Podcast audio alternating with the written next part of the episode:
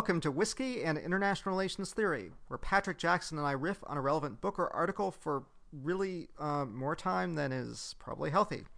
This is episode two, and it's also part two of our blow by blow of Kenneth Waltz's classic Theory of International Politics. Before we get started, I've got some podcast news and notes. The first is that you can reach me and Patrick via Twitter. My handle is at DHNexon, and his is at ProfPTJ. The podcast also has its own email address. That's whiskeyindigoromeo indigo romeo at gmail.com. It's also the case that you can now subscribe to the podcast via Apple and Spotify. That's new, so yay us.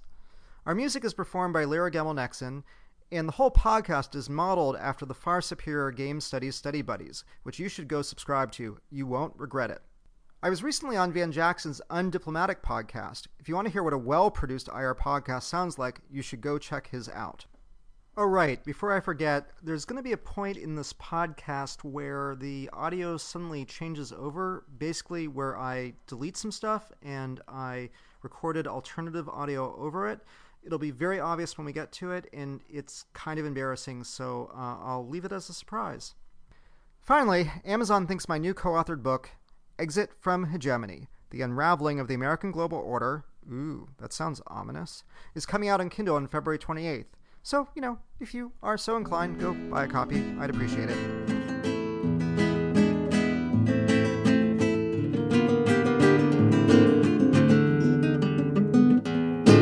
So then, anarchic orders and balance of power.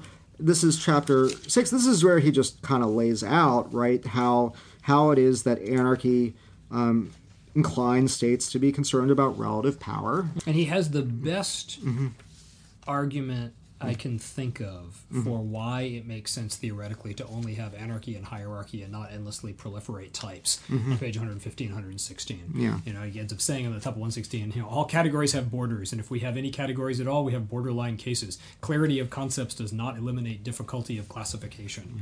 It's one of those moments where I'm kind of like, yes, this is exactly right. If you're going to define the mm. structure of the system in such spare terms, endlessly proliferating categories about mm. types doesn't make any sense. Obviously, no system is a pure anarchy and no system is a pure hierarchy. Mm-hmm. They're all mixed. But what's interesting is what is logically the case in the particular type, and mm-hmm. then you can see how it gets mixed in practice in mm-hmm. particular cases. So that's a moment where I think he's, he's mm. very, very clear about what mm. he's doing. Yeah, so he has this section on the virtues of anarchy. So right, we were saying, so this is where he kind of lays out that you know he brings together anarchy. You know, it's that whole story we told at the beginning. Anarchy makes you makes states makes the units in anarchy, whatever they are. This can happen in domestic politics and civil wars, attuned to changes in relative power because changes in relative power potentially threaten their security. Right. And even if they don't realize that that's what they should be attuned to, they're going to end up getting selected out of the system if they don't become attuned to Right. it. So there's a kind of evolutionary socialization and, logic and again, I don't know, but we may because we're, we I'm not going to actually find it here. I've got it marked somewhere in the book, but um, he actually says at one point he does not mean that states actually die. State death is really rare. What Yes. Mm-hmm. he really means is they lose their political autonomy. Um, being selected out of the system just means not being a relevant great power. Um, you know, to be crude about it. Costa Rica is selected out of the system for Waltz, right? Mm-hmm. In the sense that it just it, it can never hope to be a great power, right? Oh, no, he's absolutely clear. He says many times throughout the book, you have to write the history, or you have to write an account of international politics in terms of the great powers. You don't write it in terms of Micronesia or whatever. Um, So there's a lot of stuff here about he's again he's running this distinction further between national systems and international systems, um, and he's qualifying it a lot actually. And he's you know saying, look, I'm I don't mean that there's never violence in domestic systems, and I don't certainly don't mean there's no order in international systems. Um, uh, but that um, there's something about anarchy, as I said, that makes states attenuated to relative power, or creates structural dispositions for them to be uh, concerned about relative power, particularly relative military capabilities. And this kind of inclines a realpolitik Yep. approach, which he talks about on page 117. Um, and then he has some uh, stuff to say about um, fusions and balance of power theory, which essentially come down to the idea that balance of power theory. I mean, essentially, what comes down to is that balances of power can be understood as either intended or unintended outcomes of these pressures to care about relative power and ensure your own security. Uh, that you don't need something like a balancer, a deliberate some you know some actor doesn't have to deliberately balance power for this to happen. They certainly don't have to be thinking about overall system-wide balances, right? You know, like supposedly the Congress system of the 19th century does.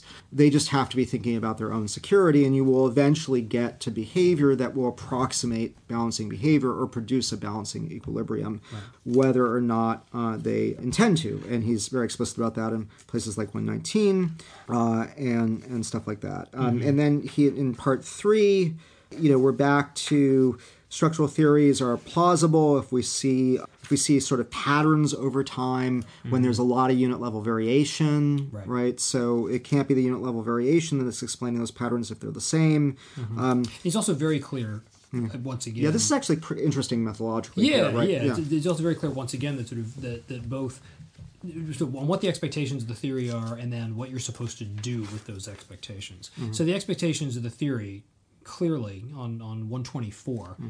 Right, balances of power recurrently form, and states tend to emulate the successful policies of others. So those are the expected behavioral signs that the theory should be actually producing. Right, that should produce recurrent balances, and it should reduce should produce these uh, patterns of emulation, which is interesting because it's all done at the aggregate level.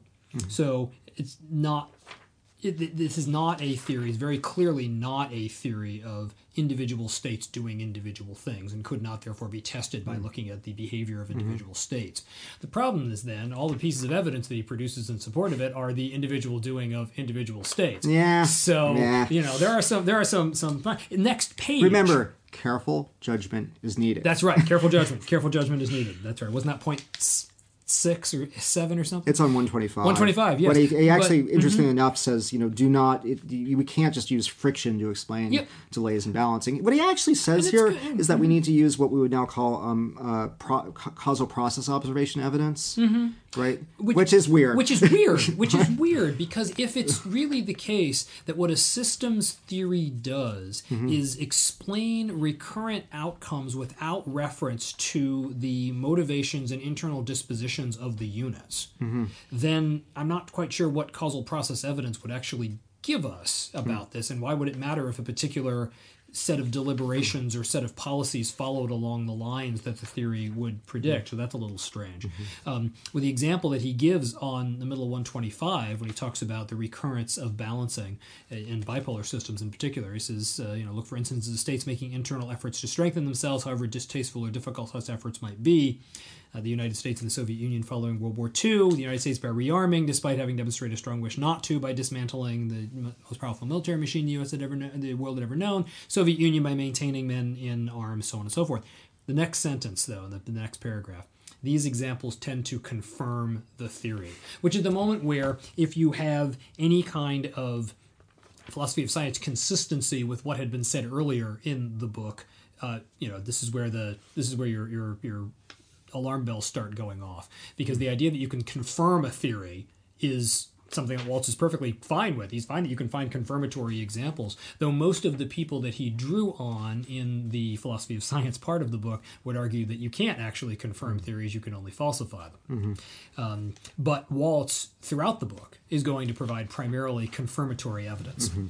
Examples of where we see states behaving, especially states behaving against their will, in line with the ways that the structural pressures of the system, in Waltz's theory, should incline them to hmm. behave. Mm-hmm. So there is a very strange way in which the theory, which he's already admitted, the theory highlights certain things and the theory calls attention to certain things.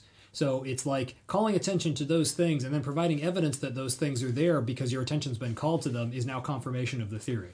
So there's a very strange little methodological uh, slippage here. So the other the other kind of highlight of this chapter, this is the kind of um the use value stuff in the chapter Yeah. that gets invoked a lot is this is where he he talks about balancing versus bandwagoning Mm-hmm. right balancing is when you well balancing is actually kind of hard to define Yeah.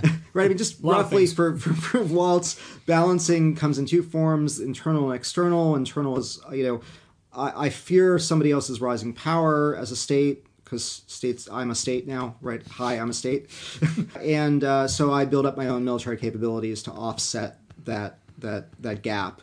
Um, external balancing is the formation of alliances. So what I do is I say, hey, you over there, if we kind of pull our resources for a while, we can block that person, that other state from from conquering us, as opposed to bandwagoning, which is you know basically stronging siding with the stronger side here. That's all he defines it. There'll be a bunch of literature down the pike that that revisits these issues about about um, how do we understand balancing and bandwagoning. Maybe we'll read some of that. But that's and, and then you know makes this kind of point that that balancing should predominate in the international system. And uh, is this where he says I where he says you know if, if we if bandwagoning predominated we'd see a world hegemony rather than an anarchy is that is that here Is that point there? Or is that is that that may be one of the later chapters? maybe later. as you know as we get as we get like an hour and 20 minutes into it there's a lot of redundancy here. Um, so um but he does also so that's the the first point. The second point is that he does make clear that this is n so there's a debate between so-called defensive and offensive realists. And the way that this is sometimes characterized is defensive realists think that states pursue security and offensive realists think that states really we're talking about great powers maximize power they like seek universal domination and sometimes gilpin is associated with offensive realism john mearsheimer self self-describes as an offensive as an offensive realist but the thing is that Bottom of one twenty six. Right. So yeah, but the thing is here that that for Waltz, while the system does incline you to seek security, it allows for power maximization. Right. So states can pursue universal domination in the system. Uh, it's just not a very good idea. Right, because then you provoke balancing coalitions and it's self defeating. And if there's a policy recommendation of this book, and we'll see some of them later, it's don't go crazy and invade lots of places and try to maximize your power because that's going to fail um, and it's going to ultimately undermine your security Right. right um, so um, Now, the quote Dan was looking for earlier is on the bottom of page 126. Hmm. Uh, if states wish to maximize power, they would join the stronger side, and we would see not balances forming, but a world hegemony formed. Mm-hmm. So, if there was a, a world in which bandwagoning was the dominant strategy, then what you would get is hegemony. the first concern of states and this is where we get Yep. into trouble the first concern but not the only concern of states Yes. is not to maximize power but to maintain their position in the system Mm-hmm. now this does raise problems. If the system actually socializes really well if it has these effects we do get into the trap of why wouldn't anybody everybody seek security? And if everybody seeks security then how do you then get balancing? This is the Schweller critique. But you know honestly you know he, he- this is where you get into there's all this variation at the kind of unit level and agents and you get leaders who are really aggressive. You know the system to- domestic systems toss up you know trumps and bushes and um Boris is well. I, I, I, is he trying to maximize? Brexit is not a way of maximizing international power. That's for sure. um, so there is this kind of broader issue about when we move into to, to the question of what are leaders actually about, what they're actually about their own political survival. Mm-hmm. Then this, for Waltz, that would just be kind of noise that mm-hmm. affects unit level foreign policy. But that actually could change some of the ways he articulates. That actually has implications for some of the claims he makes in the theory and the theoretical structure. Mm-hmm. But anyway, let's let's move on. So. Um, the next so we get at the end balances recurrently form we know they recurrently form because they do incidentally they don't always recurrently form but you know uh, but they do over time. The system tends that way. Balance of power politics predominates. And so his system's structural theory is structural realism and it's balance of power realism right? He doesn't say that but that's now we finally clearly established that in chapter six. Yes. um, 128 pages into the book. Um, uh, nowadays, we're supposed to put our arguments at the beginning and summarize them. Mm, Not so much here. So, what did you think about the, the next chapter? This is structural causes and economic effects. There's actually some pretty interesting stuff going on in here. I There think. is, there is. I mean, there's there's there's a fascinating discussion on the ambiguities of the term interdependence, which is sort of entirely like could be just lifted out of the book. Let's just But- summarize it. So this summarizing the chapter, th- this itself, article does like a t- couple different things. Yep. Yeah. Uh, it's this article is at, at heart about polarity, Mm-hmm. right? And it's about structural variation by the number of great powers. Yep. And so it's concerned with how do we measure uh, the number of great powers, to which he is totally blasé. Yep. Uh, because his point is just like if I ask you what the great powers are, you're all going to pretty much come up with the same answer. This isn't that difficult. Right. And he used to do this exercise in his classes. He'd hand out and have you write down the five most important powers. And the point is that these were pretty much going to be the same.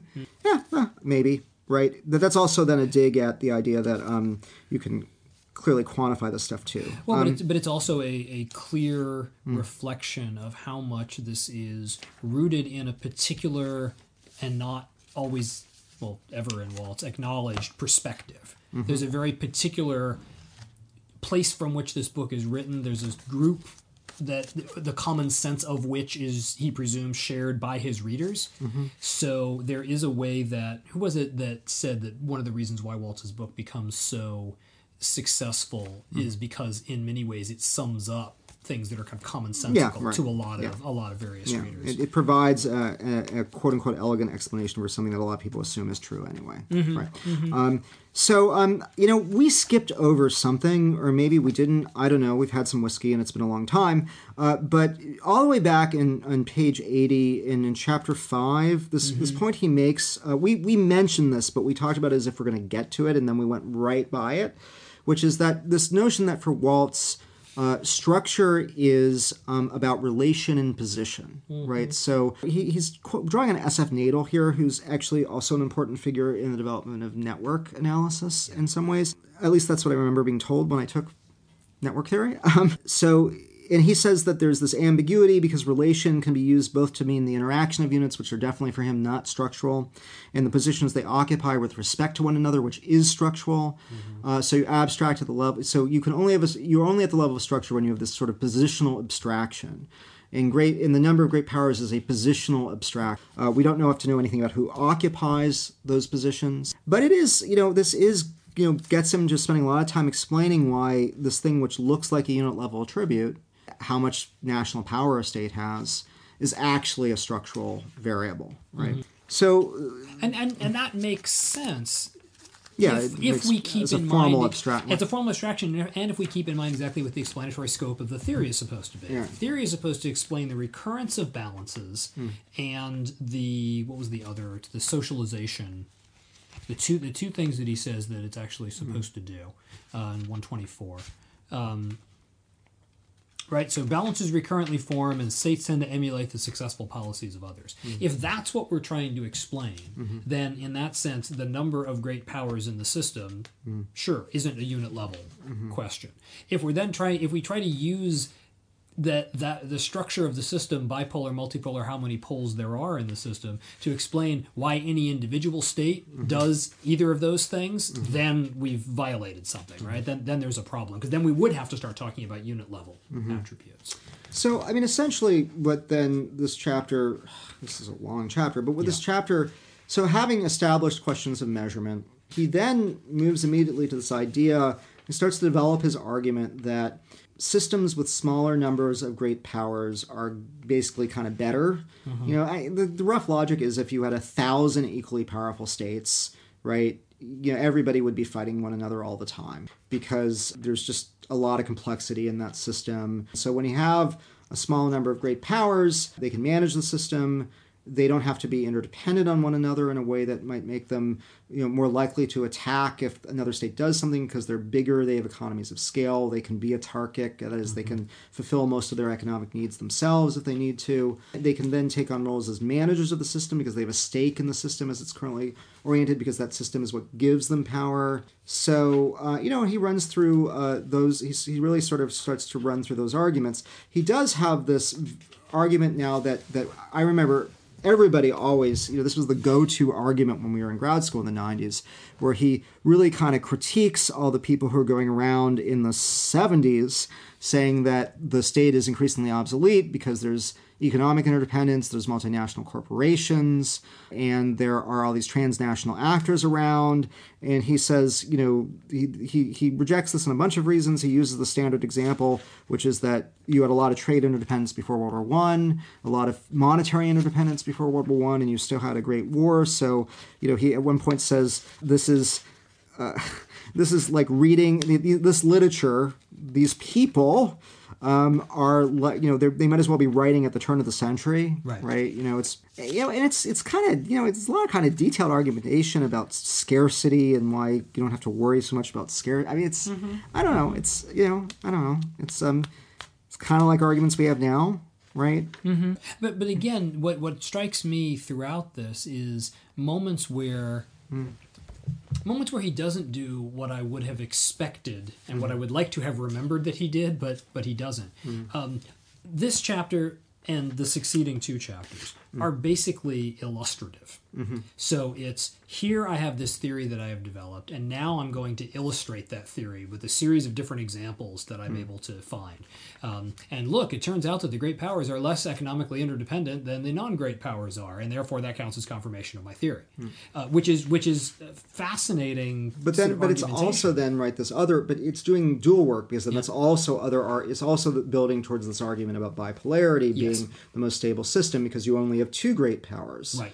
It's an issue with this book, right? Which is, and again, it's why even when it's not begging the question, it sometimes feels like it is. Mm-hmm. Um, and it, I think it's why I, I really understand now in retrospect why this is a hard book to read. Mm-hmm. It's because you know the the organization is odd.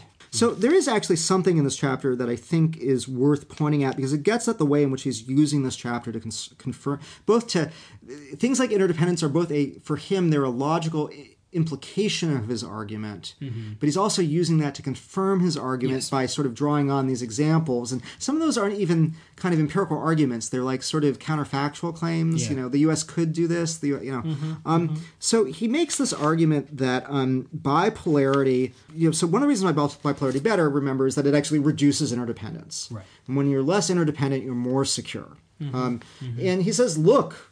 Soviet Union, United States, not that economically interdependent. Right.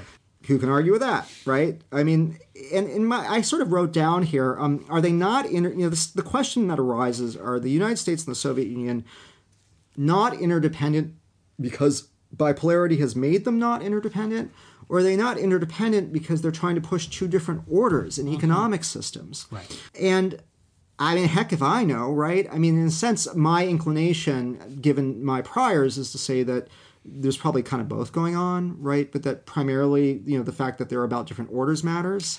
You- you- You're looking skeptical. I'm just trying to be generous, right? My, my basic position would be that it really matters that they're pushing two different kinds of order. Um, but this does kind of raise an interesting issue, right? Because if he's right, then um, as China continues to rise, and as those military, if those military capabilities, or even if it stays where it is, because frankly the economy is bigger in PPP terms than the United States now, right? If uh, China begin really does make good on this indications that it will develop military capabilities commensurate with its economic strength, which would mean we would enter a bipolar system militarily speaking. If he's right, then the kind of baby steps we're seeing towards economic decoupling by the Trump administration and by the Chinese also, kind of in response to tariffs and things like that, mm-hmm. Mm-hmm. that is a sign of where things will head. Mm-hmm. Right? That if he's right, bipolarity will mean that the United States and China will decouple even though there might be efficiency losses, right?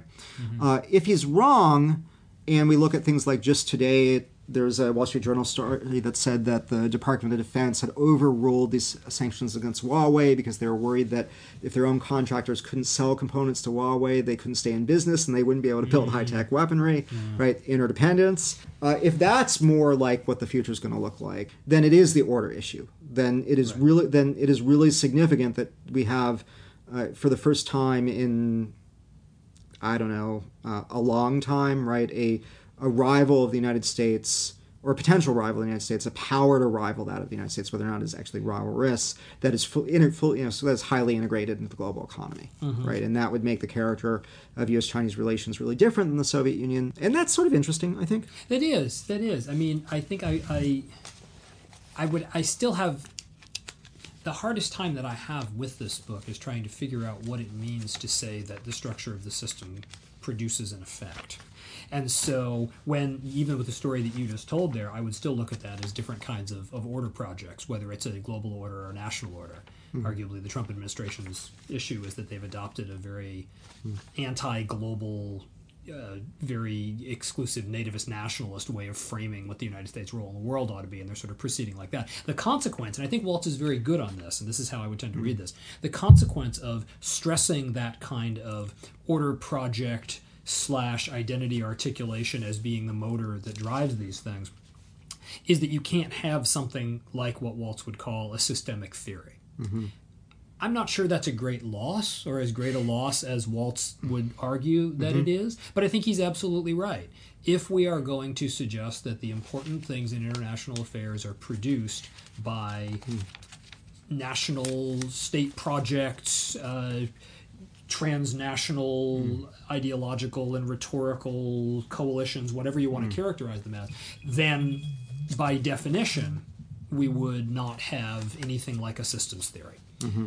So, and I think that's something that we should we should probably. I don't know if we want to wrestle with it here, but it's something that, that I think the, the, the one should wrestle with when reading Waltz.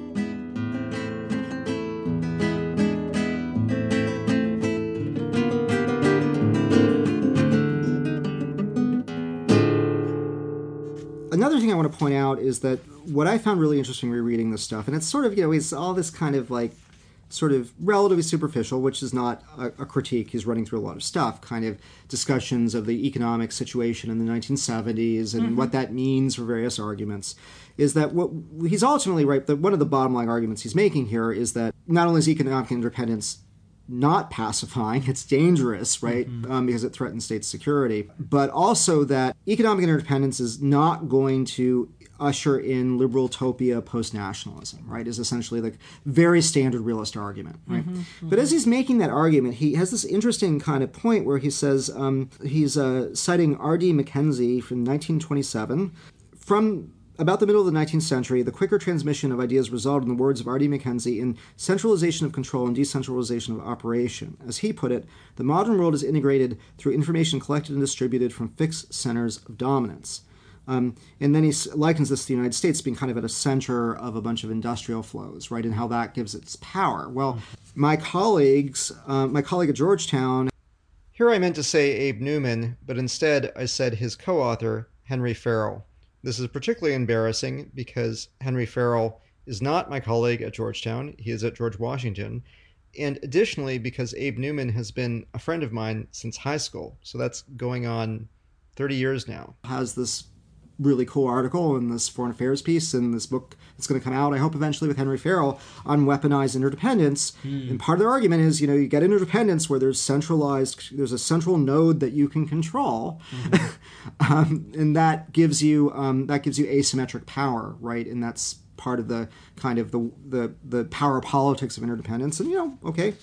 I sort of see it here. There are traces of all these things Right. um, that that kind of show up 40 years later. Hmm. that those things have to be understood hmm. as uh, functions of the states in which they are located. Mm-hmm. Right. So this is this whole thing about how multinational corporations aren't actually multinational, but they're actually national corporations with global markets. Hmm. So there's a way in which he, he doesn't. He doesn't want to say there are these nodes and it's hmm. control of these nodes that's important. The nodes are located in states and they make the states hmm. important. Yeah, another thing, and I, I think we mentioned this beforehand. I don't think we mentioned it quite yet during the recording.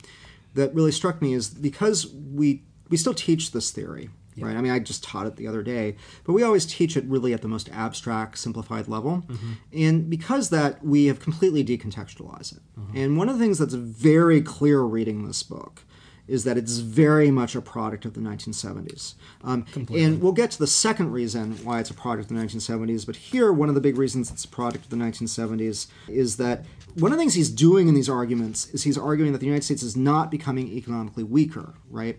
And that's important because remember, 1970s are the collapse of the Bretton Woods system. A lot of people think that American economic hegemony is over right? Which is the dominant way people, a lot of people, I don't know if it's dominant, it's the way a lot of people are understanding things. There's a real sense that America is on the decline. And he's actually fight, he's actually arguing against declinist narratives about the United States. Yeah. Which is really interesting. And yeah. He's then talking about how we predict these things before. The U.S. is staying power. It's really big. It's really wealthy. Mm-hmm. Look, just recently, he says, all these we swept the Nobel Prizes. Yes. We're so technologically capable. These arguments are mere images of arguments made now, Mm-hmm. right? For why um, U.S. is bound to be unipolar, right? Another, or, or it's going to take a lot longer than people think for China to give the U.S. a real uh, run for its money. Mm-hmm. Uh, there's also the, the note I, I, I scratched down is that there's a, and there are a number of places where he basically says, smaller is better in terms of the number of great powers, and bipolarity is the smallest because you cannot have hegemony. Right. Right. Because the logic of his argument, up to a point, suggests that monopoly would be more stable than a duopoly if there isn't this balancing tendency that becomes overriding, which is the assumption here. Hmm. And this is kind of Gilpin's critique. He says, you know, he says this is oligo- this is oligopoly theory, and oligopolies are just not as stable, right, as monopoly.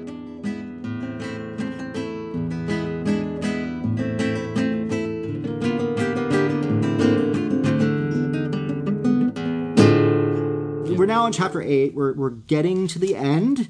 Um, and this is where he talks about structural causes and military effects. And this is the, if, if the last chapter was kind of the 1970s chapter about U.S. economic decline, this is kind of the chapter about detente and the Vietnam War. Yes, absolutely, absolutely. So what uh, what would you say the kind of crux of his argument in this in this this chapter is? We're continuing with the defense of of bipolarity, mm-hmm. right? And so having having a bipolar system reduces uncertainty. It allows for management of, of various kinds of military affairs. It also allows, he says on, on 175, the United States and the Soviet Union, like duopolists and other fields, are learning gradually how to cope with each other. So the idea, and he talks about mature bipolarity from time to time, right? So Which the- is detente. which is detente, exactly. It's the idea that having consolidated their position relative to each other mm-hmm. and parenthetically relative to the rest of the world. So, mm-hmm. because you have the bipolar system is yes, it only has two great powers, but it does have all these other powers in it. They're just mm-hmm. they're not important to the system. So, because there's no other sort of challenger, you have these two poles here. Mm-hmm. And if the poles just learn to deal with the, each other, then he suggests they can mm-hmm. get along. You can have coexistence, you can have detente, you'll have low levels of interdependence, but that's fine because it actually allows for people to manage things on their own individual sides. Mm-hmm. Um, it But there's a paradox here. there is right? definitely yeah. And the paradox is that he thinks that bipolar structures also incline the great powers to care too much about what's happening in the periphery, to mm-hmm. get involved in places like Vietnam, to think that everything Right. is going to tip the balance of power, even though it obviously won't. right, right. Um, so it's kind of like we have to learn our way out of these structural dispositions. Gee, um, wait, wait, because wait, if we Dan, learn isn't our- that impossible? If we learn our way out of the structural dispositions, then we'll get the other half of the structural dispositions, and those are good. right. I mean, I, he's well aware of this. I mean, it's. Oh, yeah. I mean, he, Oh, yeah. he he he's. This is not. He's not like trying to hide anything Yeah. here. Yeah. But it's really. No, for, was it 185? Force is least visible where power is most fully and adequately present. Mm. So you know the poles should learn that they're just powerful enough, and they should stop having to throw their weight around. They don't need recourse. They need what is it? Non-recourse to force. Yeah, and then he's Right? back to the U.S. as a leading country. We're so powerful. Why do we worry about Vietnam? Why do we worry about these other things? Right? That we Uh, shouldn't. We should. people not, we who should he, have his, done. he's, he's heaps scoring on people who say, well, other, everybody else is growing faster. He's like, well, of course they're growing faster Yep. because they were all destroyed in World War II. Right. We don't have to grow as fast, right? And Um, so we are where we are, and that's and that's all there is to it. um, you know, and, and other kinds of stuff. Modern. He also argues on page 181 that our te- we've locked in a tech advantage, Yeah. or the great powers have, right? Yes. Because modern weaponry is so research intensive, intensive that you have to be really big to to to actually compete. Mm-hmm. And he's actually the argument here is essentially that we've reached a point in human history where you need continental powers Mm-hmm. if you're going to be great powers. And part of the reason why things are going to be stable is you only got two: the United States and the Soviet Union. There are no other continental powers. Europe could become one in theory, but you know that's probably not going to happen for a bunch of reasons. and it's firmly in the orbit of the United States. Well, that's one of the reasons. and that's one of the reasons why it's not going to. Right. And so even though the. U.S. might appear to push economic integration, at some point we'll kind of figure this out that this is bad for us. Mm-hmm. Um, and he also has these sort of interesting things to say about. Well, we mentioned mentioned Vietnam. Yeah. The, the fast, I, I find the take on Vietnam is fascinating. 190, 191. Yeah, yeah. Right. The international political insignificance of Vietnam can be understood only in terms of the world structure. America's failure in Vietnam was tolerable because neither success nor failure mattered much internationally. Right. I mean, I think the Vietnamese would probably beg to differ about that. But victory would not make the world one of American hegemony. Defeat would not make the world one of Russian hegemony. No matter what the outcome, the American Russian duopoly mm-hmm. would endure. Mm-hmm. Except for we don't realize that, so we behave right. stupidly. Right. right. But if um, we if we did it right, then we would realize that in fact just sitting back and mm-hmm. not getting involved, which is not dissimilar from Morgenthau's argument against mm-hmm. Vietnam. Like the U.S. this this wasn't a vital national interest. The U.S. had no reason to be going in there. Mm-hmm. Um, but it's a much softer critique of Vietnam mm-hmm. than it is than Morgenthau certainly. He also actually talks about you know it's one thing to to conquer another country, it's another to govern it the mm-hmm. problem in Vietnam was that we couldn't nation build. Essentially, we couldn't yeah. we couldn't force government institutions. I mean, you know, just so you know, if you don't, Waltz was vehemently opposed to the Iraq War, mm-hmm. right? And same argument doesn't affect our security. Bernie Sanders was talking about how two worst decision blunders were Vietnam and Iraq. And, you know, clearly, if you are mm-hmm. old enough, this kind of looks the same, except for Vietnam is obviously much more costly in American lives mm-hmm. um, because mm-hmm. we weren't so good at standoff blowing up other people that. Right. So that's kind of chapter eight. The United States is doing just fine, um, and it needs to relax. It basically. needs to relax. Um, and but but this is you know this is going to be a little bit of a problem because structural pressures will cause us to tend to overestimate the importance of these peripheral conflicts and to get into these kinds of stupid crises.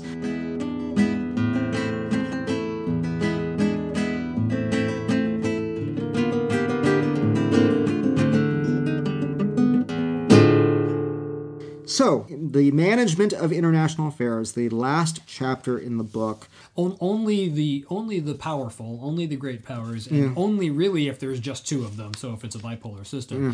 we are in a structural position that allows them to take responsibility for the management of the whole. Mm-hmm. So, you know, the argument here seems to be that if you are one of two poles, mm-hmm. you are you have no disadvantage with there's no collective action problem with you sort of doing things because so much so many things happen in the world that, that you would actually benefit from putting out the effort for them mm-hmm. um, and so you go ahead and do them if you're a multipolar system that's not going to work quite the same way because you're worried about coalition balancing against others and so on the stability of bipolarity allows mm-hmm. these firmly established states at the top to then take over and and and uh, at least take care of some of the common interests of the system. Now, it doesn't get his list, his litany of what doesn't get addressed is mm-hmm. I find fascinating. Mm-hmm. Um, bottom of two hundred nine: poverty, population, pollution, and proliferation. You know, military stalemate between the United States and the Soviet Union may permit those things to stay there for long periods. Who will deal with them?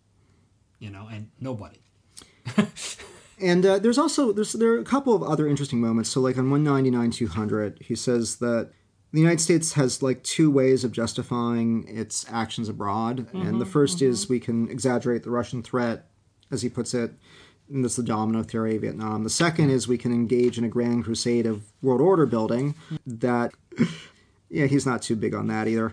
Mm-hmm, you know, mm-hmm. he says it's kind of always what like big powerful states do, and it's you know always kind of self interested. Mm-hmm. But he also says you know that he, he actually kind of says you know he also talks about how U.S. management hasn't been all bad, right? And mm-hmm, you know the mm-hmm. U.S. has done a lot of good things when it's been relaxed. It's fascinating to end this book on you know kind of detente rocks when a year later we're going to be entering the second Cold War. But, but there's an interesting tension right at the very end yeah. of the book because he says okay it's a bipolar system but the us is still the dominant power. Right. So there's a weird way in which no the united states is economically the united states is far and away the leading power. If the leading power does not lead the others cannot follow. All nations may be in the same leaky world boat but one of them wields the biggest dipper. Mm-hmm. which is fascinating because if it's a bipolar system and we're supposed to be settling into it in the ways of detente but then we're also supposed to be leading as the single pole that's going to take care of these things. There's a there's a tension in there that that so arguably some of the second Cold War stuff is then about blowing that tension. So up. I mean, look, the the this is a chronic problem, right? We and we actually sometimes do this without even blinking, right? We talk about the Cold War as when we're talking particularly about the international economic order, talk about it as U.S. hegemony.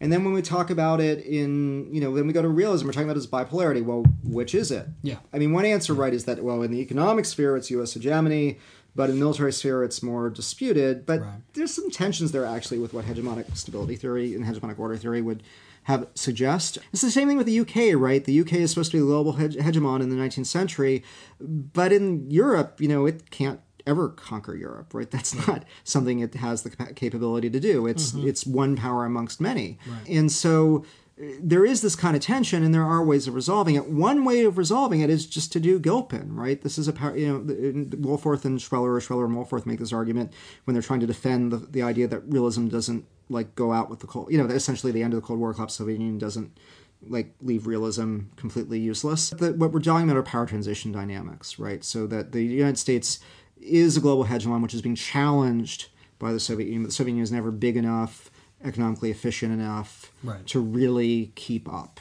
Like that Rex Harrison argument. Yeah, yeah, and um, and then you can make a kind of similar argument about the 19th century. You know, the power terms are closer.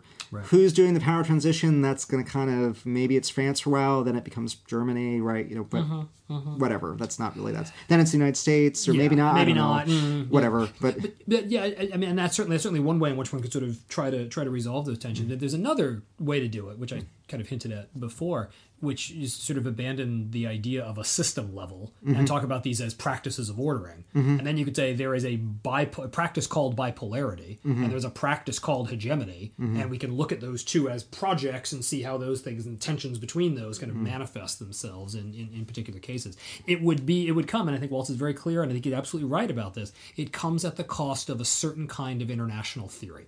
There cannot be the kind of theory of international politics that Waltz would like mm. us to have if mm. we go down that road. Mm. But as you know, my one of my big issues with this book is that um, he thinks that you cannot treat interactions among units as structural because they cannot be positional. He says they're too ephemeral, basically. But you know, there are ways of you know, standard network analysis, right? Would say that that's structure, mm-hmm. right? And we can get plenty of positional and relational analysis. And the fact that it's more dynamic, well, that's just an empirical issue. Yeah. Maybe it's dynamic. Mm-hmm. Well, that means structural factors might be more dynamic, right? So there are lots of ways in which you can loosen these assumptions, in which he, you know, in which you don't have to, to buy into that argument. And I, I do think I, I want to. I have a kind of wrap up question in a second, but you know, I do think that you know the, the one of the things that it besides the sort of some of the stuff we talked about i mean the, the, i do come out of this reminded of how important this book is to the trajectory of what happens in the 80s and the 90s international relations theory right? Mm-hmm. Essentially this becomes the argument to use as your straw man. And so everybody takes it and builds their own critiques off of it in broadly speaking even you know critical theory right i mean I, critical theory which should be the most divorced is still arguing with this stuff oh, right and I, I don't want to speak for all the i don't have any idea what a survey of critical theoretic literature in the period would look like but i know that realism is a very consistent topic of criticism in Jim George's work and, and Richard Ashley's Astley. Astley's work, mm-hmm. you know, and Richard Ashley's probably his best read piece is his critique of Waltz, right? And Ruggie, you know, he his critiques of Waltz lead to an entire kind of new study of international change and state formation within IR, right? And constructivism is all about saying, hey, the early constructivists are very much about saying you've got it wrong, right? You can have roles and norms and rules and structure, and agents can be much. We, we don't have to separate them out so much, right? To have better theories of, of how agency and structure interact, and and so could all of that, you know, neoliberalism, institutionalism develops kind of as a critique of Waltz, and then ultimately just becomes open economy. You know, it sort of you know moves on into just doing its own thing. But there is a lot of ways in which you know it, it's hard to understand why people are doing what they're doing. There's a I had I, I'm supposed to be doing this essay with Julian Go for an international political sociology handbook on on relationalism. Hey, I have a piece in that. Yeah, yeah, yeah, yeah. Um, the, the the cool thing about this handbook is they're pairing IR people with non-IR people, and or or pairing IR people with IR people they don't agree with, and seeing what happens. Um, there's a way in which we were talking about the fact that that a lot of the way we talk about international structure and international order is really Parsonsian, Very. right? Norms, rules, institutions, right? It's sociological. I mean, to be more generous, it's sociological institutionalist, right? Mm-hmm. But it is it is very Parsonsian. We don't quite have pattern variables, but we come kind of close, right? And for him, as a kind of relational sociologist, this is just bizarre, right?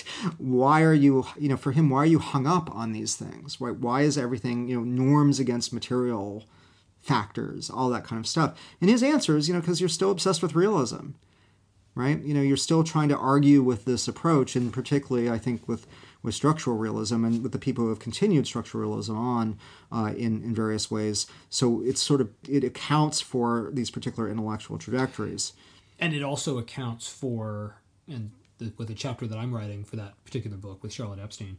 Um, it accounts for the weird way in which mainstream Anglophone IR thinks about structure. Yeah. And equates structure with materiality in very strange ways. Mm. And even when then first wave constructivists start trying to talk about ideational structure of mm. the international system or normative structure of the international system, it's still a structure mm. that behaves very much like Waltz's structures are supposed to behave.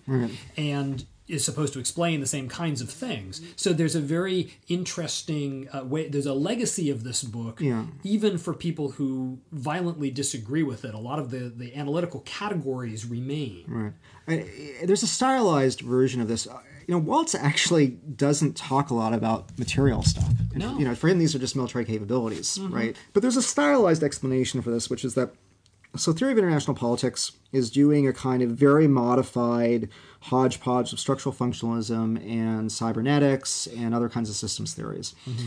And in the 80s and 90s, some of the people who are blowing open constructivism, not all of them, basically are finding authors who they can deploy against Waltz. And what those authors, a lot of those authors are either social theorists who are critical of Parsons, or they're social theorists who are trying to reconstruct the Parsonsian project along non-functionalist better lines, Giddens, Archer, that sort of thing, or mm-hmm. concerned with the. I think sociologists have to be concerned with these issues again, but they have to do it better and differently, right?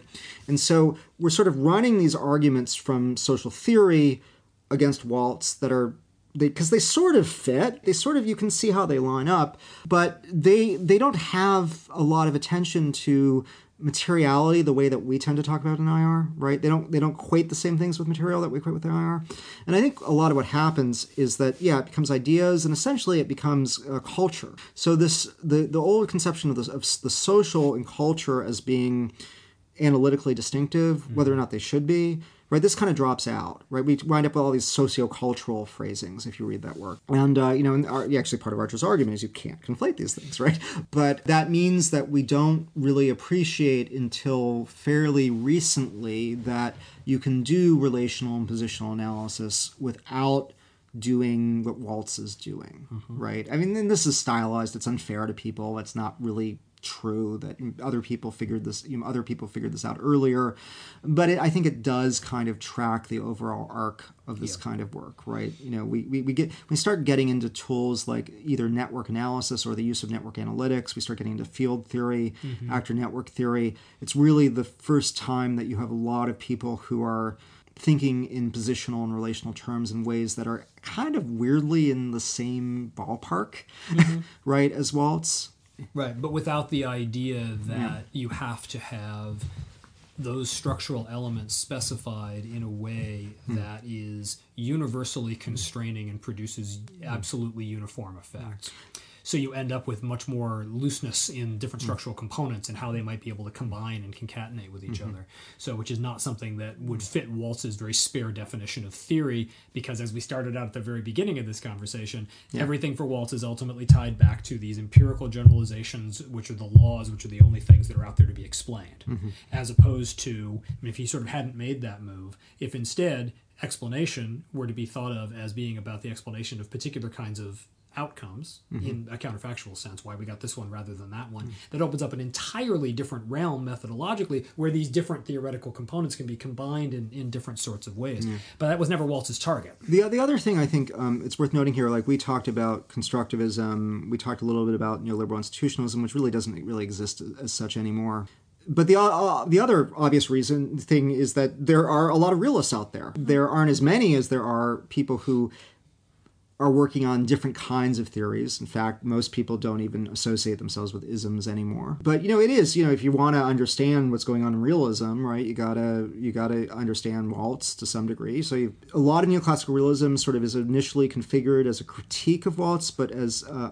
you know, I think Stacy and I have shown and Brian Rathbun have shown it really is just structural realism to some degree, right? Because yeah. you're, you're basically the pro- the project looks at how shifts in relative power are, are sort of processed through domestic level factors to produce foreign policy, and that's very consistent with a Waltzian mm-hmm. view. Although mm-hmm. he might be skeptical of of how general those theories could ever be clearly Mearsheimer has sort of displaced Waltz as a target for sort of big structural realist theory, but you know he's clearly kind of in dialogue with this approach. Um, and and as you as you pointed out, right in the policymaking world, realism remains a, a kind of you know remains a kind of baseline language, right. uh, and people are aware of, of realist scholars. But maybe that's only because we continue to teach them, so it might be circular. So that that's my question, right?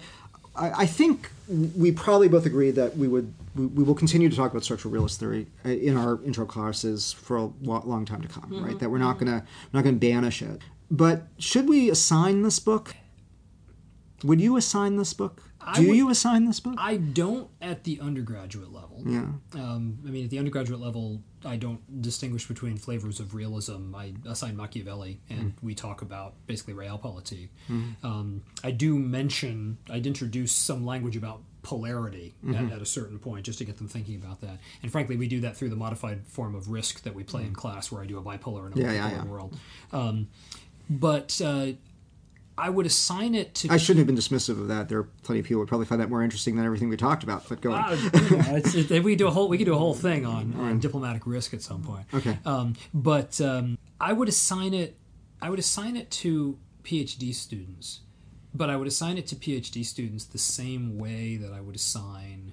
Uh, after hegemony mm-hmm. or uh, or even or, or Morgenthau or Carr. Mm-hmm. Here is an important landmark in the internal history of the discipline. Mm-hmm. It is something that people argued with in Anglophone IR, largely conceived of as a subfield of political science in the United States. That group was dominated by this. Like this, this becomes a, a gateway through which all of this set of, of mm. IR theorizing kind of passes. So whether one is agreeing with it or whether one is disagreeing with it. Mm-hmm. So I think it's important to make sense out of a lot of these debates. Is it important for making sense out of what's going on in international affairs? Well, let me just fall back on what you said before about about the vocabulary, mm. right? There is a way that these books provide terms that get recirculated and become part of this common vocabulary mm-hmm. that we all end up using. Mm-hmm. Um, certainly, Waltz coined a number of terms and phrases that, that mm-hmm. remain in circulation. I think it's useful to, to mm-hmm. sort of see where they where they originally came from.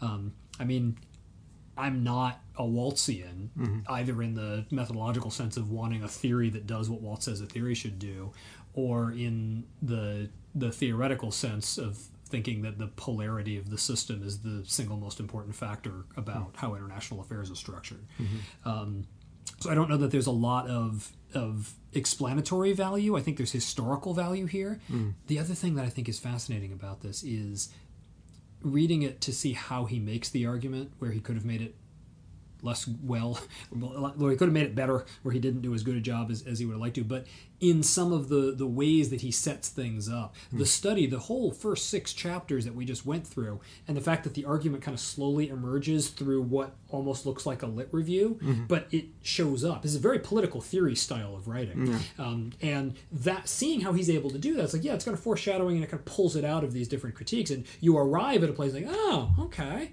but then turning around and saying, no, why do I find that compelling? Okay, well, let's examine the steps mm-hmm. that, he, that he sort of went through to do this. So sort of uh, the rhetoric the of rhetoric, theory. The rhetoric of theory. I think um, there's, there's something really interesting okay. there about that. Mm-hmm. So, uh, but those would be yeah. honestly the only reasons I would teach. So uh, we should close this out soon. But uh, you know, uh, when I when I announced that we were going to do this on Twitter because that's the way I roll.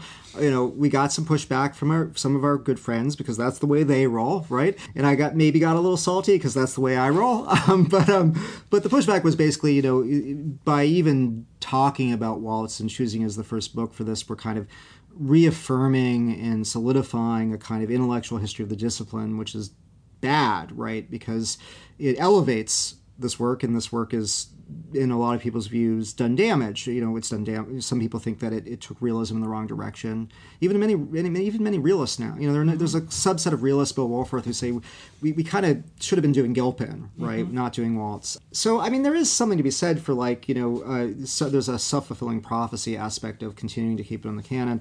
Uh, to me, that doesn't bother me because I actually find, I mean I don't know again if I would assign the whole book, but I actually find the theory intellectually interesting. It's not that I agree with any of it, but I, I think I find its architecture, hmm. right? And it, it's it's very explicit kind of scope, kind of fun to play with, if that hmm. makes sense. Mm-hmm. Mm-hmm. Yeah, there, there's. I, I get what you mean. There, there is something, there, there is something kind of compelling about hmm. about mm. that. I do think though that any any real evaluation of this would have to come with a, a real appreciation of its blind spots mm-hmm. and the limitations of the perspective. And as we've said throughout this conversation, the kinds of things that he appeals to as commonsensical, which are commonsensical among a certain group. And that's interesting that it's commonsensical among that group, but there are other kinds of common senses. There are other approaches. There are other mm. uh, ways of trying to cut into this material, material of international affairs or international politics, mm. um, which he's not especially interested in doing. So for me, mm. reading this as kind of a programmatic, logically purified statement of a certain point of view mm. makes sense. But doing that suggests that there are others that then would hmm. need to be elaborated and we need to sort of look at what those yeah. other things are. We got to make sure we, we don't lose sight of that. Because i agree there, there is a danger of focusing too much on the canonical things. The only other thing i would say is this was a book that I think for both of us was kind of important when we were in grad school. It was important to our intellectual formation as IR people. Like we cut our teeth reading it and going bah and writing things against it. And I remember us having long arguments about this. The story so, I told you is the story of us. Yes, there we go. Surprise. No, but that but that this is this is uh, you know the, yes this is a, it's a little self indulgent for us to look back at some of these these sort of things. But um, but at the same time, right, we're writing what we know. I want to say one thing because I think I'm going to get in trouble. We've been so focused on kind of Waltz and realism that whenever I've talked about power transitions, I've mentioned Gilpin. Well, there is an entire older tradition of power called power transition theory, and people like Organski and Kugler, yeah. people who Waltz goes after because they're doing statistics, and also because they think, you know, hegemony. They think concentrated power is more stable. That you know, single systems with single dominant powers are more stable. And that tradition, it's funny because that tradition, you know, basically by the time that that by the time that the distinctions start to drop away and you know in terms of the, the walls they're making the same exact arguments mm. um, just one of them comes out of political economy and one of them comes out of uh, peace science uh, and, and, and related fields so okay uh, bottom line we may have to split this into two episodes. We'll see what we do. But uh, I certainly had fun. Maybe uh, next time we do it later so we can have more scotch. I think so. Um, uh, I think uh, we, we are going to at least do one more episode. Mm-hmm. And I think we decided that next time we're going to do uh, Cynthia Enloe's yeah, Bananas, Bananas Beaches. Beaches and Bases. Right. So which for me was a book that I read in undergrad, and mm. was one of the first books that I read that that uh, sort of told me that studying mm. international relations would actually be kind of a fun thing. Mm-hmm. So, and our aim is to do this uh, kind of what every three to five weeks, yeah. something like that. Yeah. But you know, life can interfere. We're old and have responsibilities. So, um, anyway, thanks for listening. Hope yes. you enjoyed it. All right.